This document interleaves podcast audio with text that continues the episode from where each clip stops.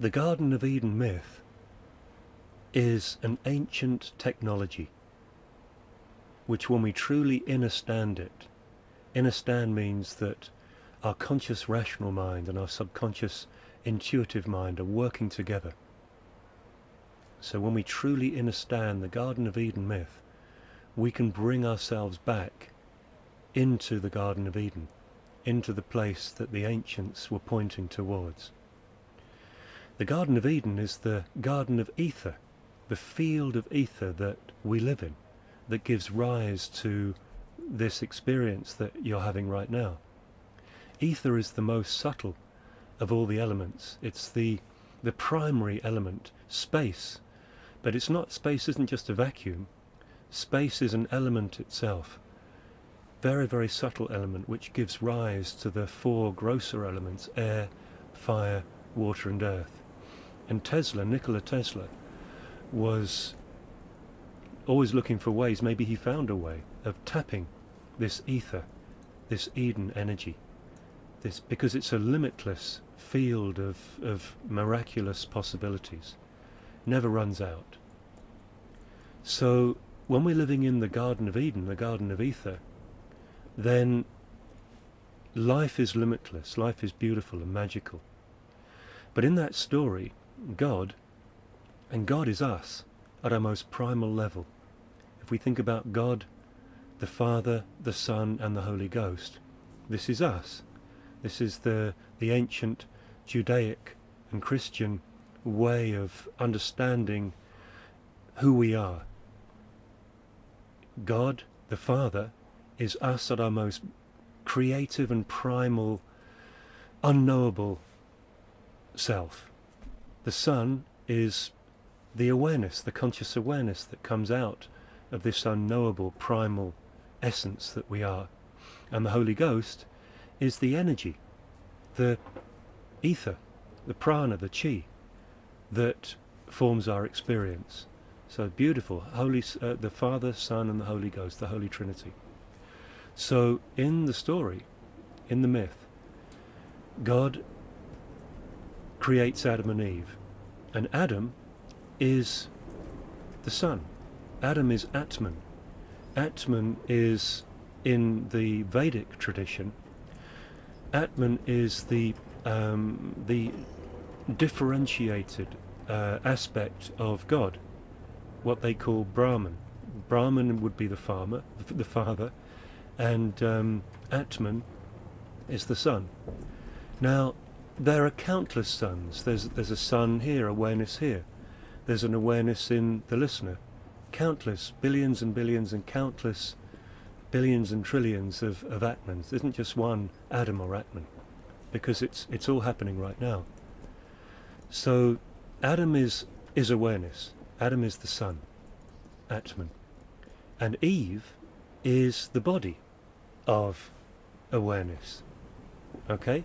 So whether you're a man or a woman, your your your experiential self, your objective self, is the feminine part of you, and your subjective self, the, your your awareness self, is the masculine, projective part of you, which fills your experience with awareness. Okay, masculine and feminine. So there we have it. We Adam is Atman, which is awareness, and Eve is our body, which enables awareness to have a a, um, what we call a human experience.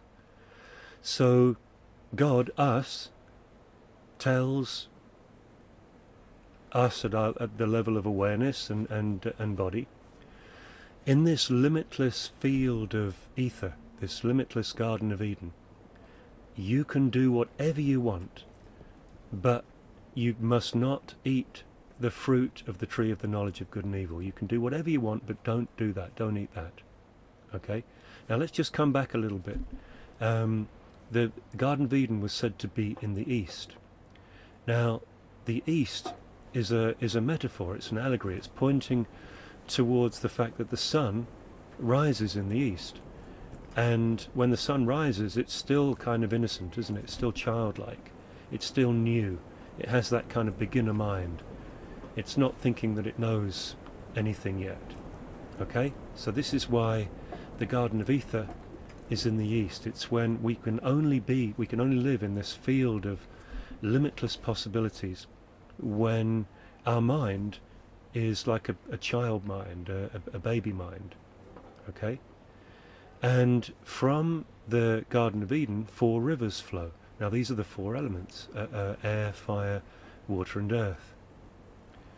So, yeah, right. So, back to the story. God tells Adam and Eve, you can do whatever you want, but you can't eat the, that, that fruit. Now, the fruit of the knowledge of, uh, of the tree of the knowledge of good and evil is thinking. That's what it is. It's, it's when we're living in the Garden of Ether right now, we're kind of aware of the space. We're spacious. It's, it's almost like we don't have a finite form. We're completely open, and you can experience this right now by feeling the sensation of your body from head to feet, front to back, side to side, open to the full field of what you can hear and what you can see. So it's like every part of your body, every cell in your body is aware of what's being seen and heard. And when we come into this place, this sort of this childlike place, this baby place, before the mind starts saying, well, this is better than that, and I don't like this so much, then we're in the Garden of Ether. We're in this limitless field of possibilities. But as soon as we start looking at one thing or another and saying this is better than that, then we've fallen out of this limitless field of possibilities. Now, in the story, of course, it was the snake which tempted Eve to eat of this fruit. Now this is such beautiful wisdom from the ancients, just such, it's beautiful technology. Because the snake represents a wave of energy. That's all it means. It's just a wave of energy, and we know from uh, the, the, the modern um, wisdom uh, and understandings of quantum physics that we have possibilities of waves and particles. So when something is in its wave state, it's still a possibility we might feel an emotion inside of us, and it might be a, like a constrictive emotion. But when we don't connect with it and say, oh God, I'm feeling like that again, it comes and it goes because we're open in this limitless field of possibilities. We feel the emotion, but we're aware of what's seen and heard, what's felt, what's tasted and smelled. Okay? So that wave remains a wave and it doesn't tempt us. But when we are tempted by that wave, it's like the emotions that we feel. Good example, or the the the uh, the presence of other people. You know, so, some people can. We might somebody might walk into a room. They have a really powerful presence. Might be a positive presence. Might be a scary presence. They might remind us of something from our past, and we feel anxious. So that's a wave that we feel when we witness something like that. And when Adam is not with Eve, when awareness is not fully present in the overall feeling of the body, the warm, sort of tingly aliveness of the body from head to feet, front to back, side to side, okay, when we're not, practically speaking, we're not present right now in this sensory experience, then our bodies, which are kind of, when we're not present, our bodies are very easily waylaid by whatever is like a strong influence in our experience. And so we tend to get pulled into, you know, overawed by somebody else's uh, energy, um, by, uh, by our emotions, these kinds of things. Okay? And so when this happens, then the body is sort of, it, the body is tempted, the body is like waylaid by that emotion and we lose our presence. And in the in the the um, Garden of Eden uh, myth, it's said that uh, once Eve started to eat and enjoy this fruit, then she got Adam into it as well. Well, this is because when, if as awareness, we are not present in this full sensory experience right now, and our bodies start to develop the habit of going after, you know, just identifying with the feeling of fear or anger or frustration or jealousy, it creates like a momentum to it, doesn't it? It's like a, a sort of a gravity, a momentum is created inside of us, very, very strong, like a tractor beam pulling us into it. And so, yes, awareness, which is sort of daydreaming about this or about that, it also gets hypnotized by this um, by this sort of habitual energy inside of us. And when awareness starts to do that, yeah, then we really start to um, start to label things. It's not just that we're afraid of something or other. I mean, this goes all the way back to when we're little children and we're taught language. And prior to language, you know, we might have a, a loving father or a loving mother, and when we feel the, their presence, we feel open and we feel good. But we might have an angry mother or father, and when we're with them, we feel constricted, we feel afraid. So that's like the the um, the anger of the parent was such a strong wave of possibility that because the child wasn't yet conscious, the child had no choice, had no no uh, option at that point to be taken over by that wave of possibility, by that snake. And eventually we start to learn language and we start to, uh, you know, tell ourselves, well, okay, well, this is the, the, what I'm feeling is the feeling of fear or the feeling of anger and it comes from my dad or from my mum. Okay? So, how do we get out of this? You know, how do we get out of it? Because we, we know from that beautiful myth that when Adam and Eve were both gorging themselves on the um, the fruit uh, that the snake tempted them to. Again, remember the fruit is the particle, okay? The snake is the wave. The snake is that feeling of like, oh, I feel afraid, I feel scared, I feel angry, I feel this, I, I feel happy. But whenever we focus on one thing, one wave of probability, more than the, the whole field, this limitless field of possibilities right now, then that wave becomes a particle. Okay? And that particle is the, the fruit of the tree of the knowledge of good and evil. It's, it becomes good, it becomes bad, it becomes habitual anger, habitual jealousy, habitual frustration. And of course, that can uh, crystallize into the body as, uh, as physical uh, illness. And then we're told from this beautiful myth, this beautiful technology, um, that Adam and Eve had two sons, and this really represents two possibilities. I mean, the sons could also be daughters. Um, it's just two possibilities that happen once we have fallen out of the, the field of ether, the Garden of Eden. So, um, Cain and Abel, right? These are the two brothers. And Cain offers his crops to God.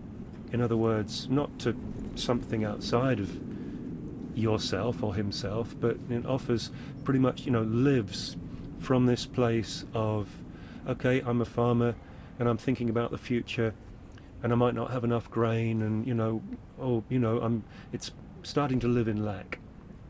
This is what the ancients were telling us. So he offers his crops to God and, and God, life, didn't like that because it's like, well, you know, we're living in the future. We're afraid that we might not have enough. Abel, and this is, remember, this is also uh, at the point where uh, both Cain and Abel are possibilities in, in you and I, when we're not in the limitless field of the Garden of Eden, Garden of Ether right now, um, presents his flock to God, to life.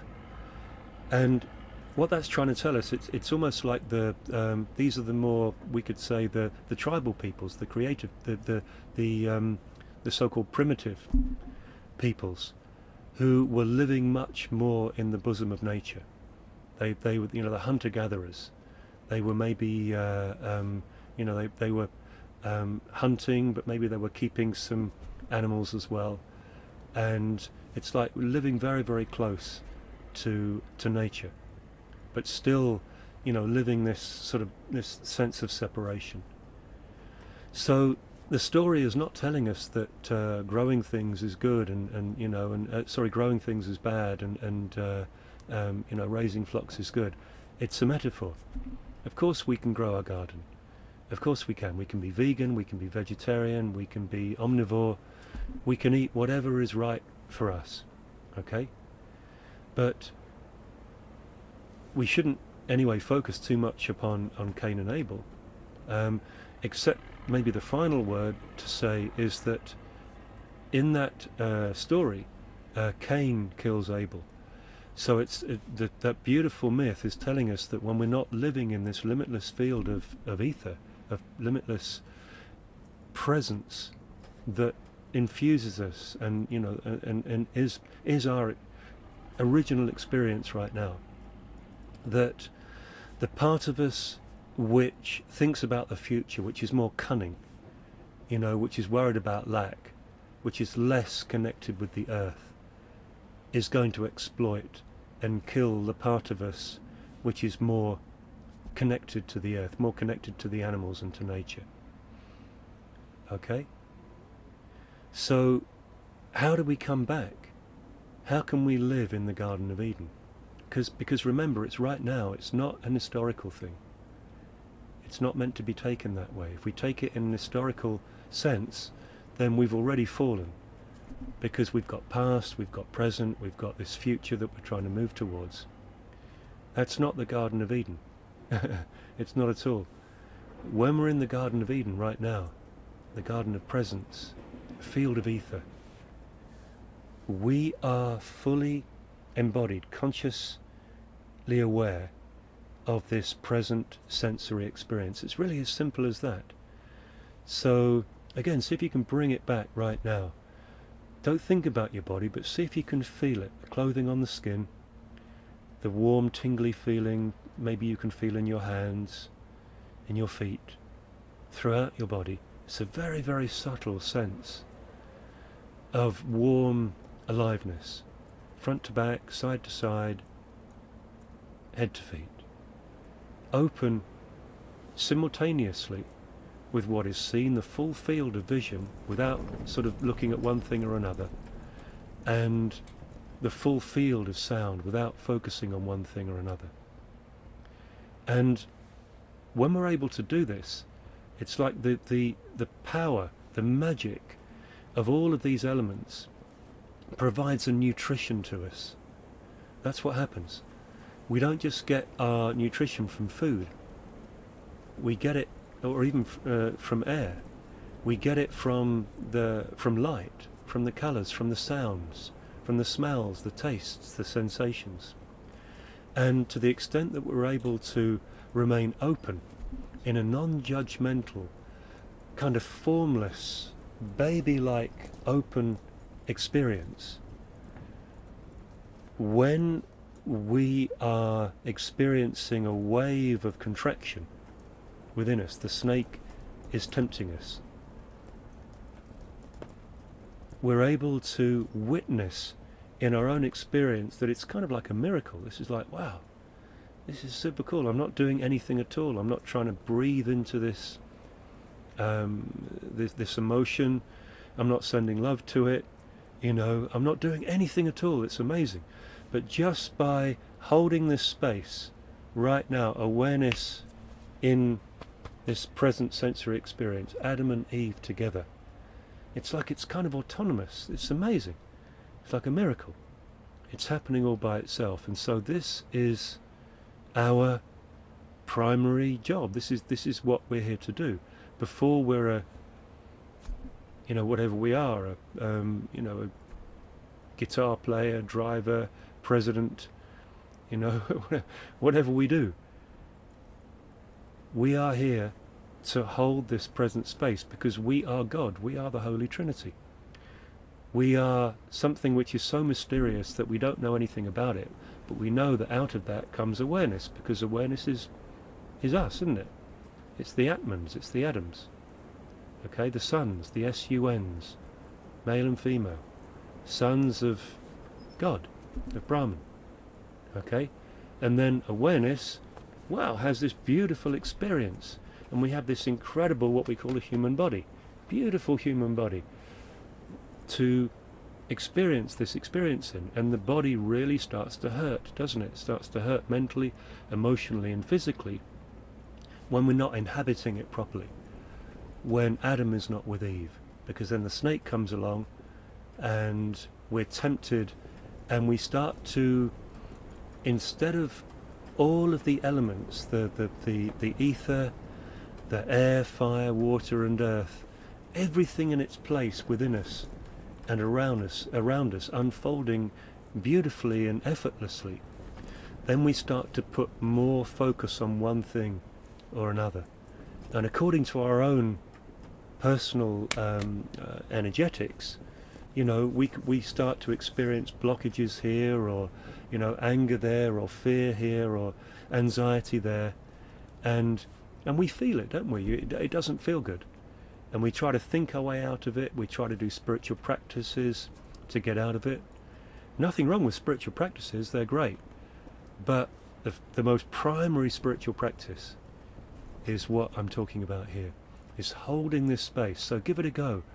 When you're on your scooter, you know, when you're on your motorbike, when you're driving, when you're walking down the road, when you're doing whatever you're doing here right now, whatever you're doing, when you walk into a pub and there's, you know, you're a little anxious, that whole experience that you're walking into, you're not really walking into it at all. You are, you are awareness.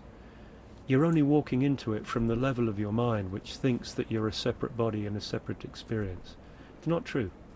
It's not true. You are just manifesting step by step that pub that is your experience, or that road unfolding in front of you, or this video screen in front of you right now.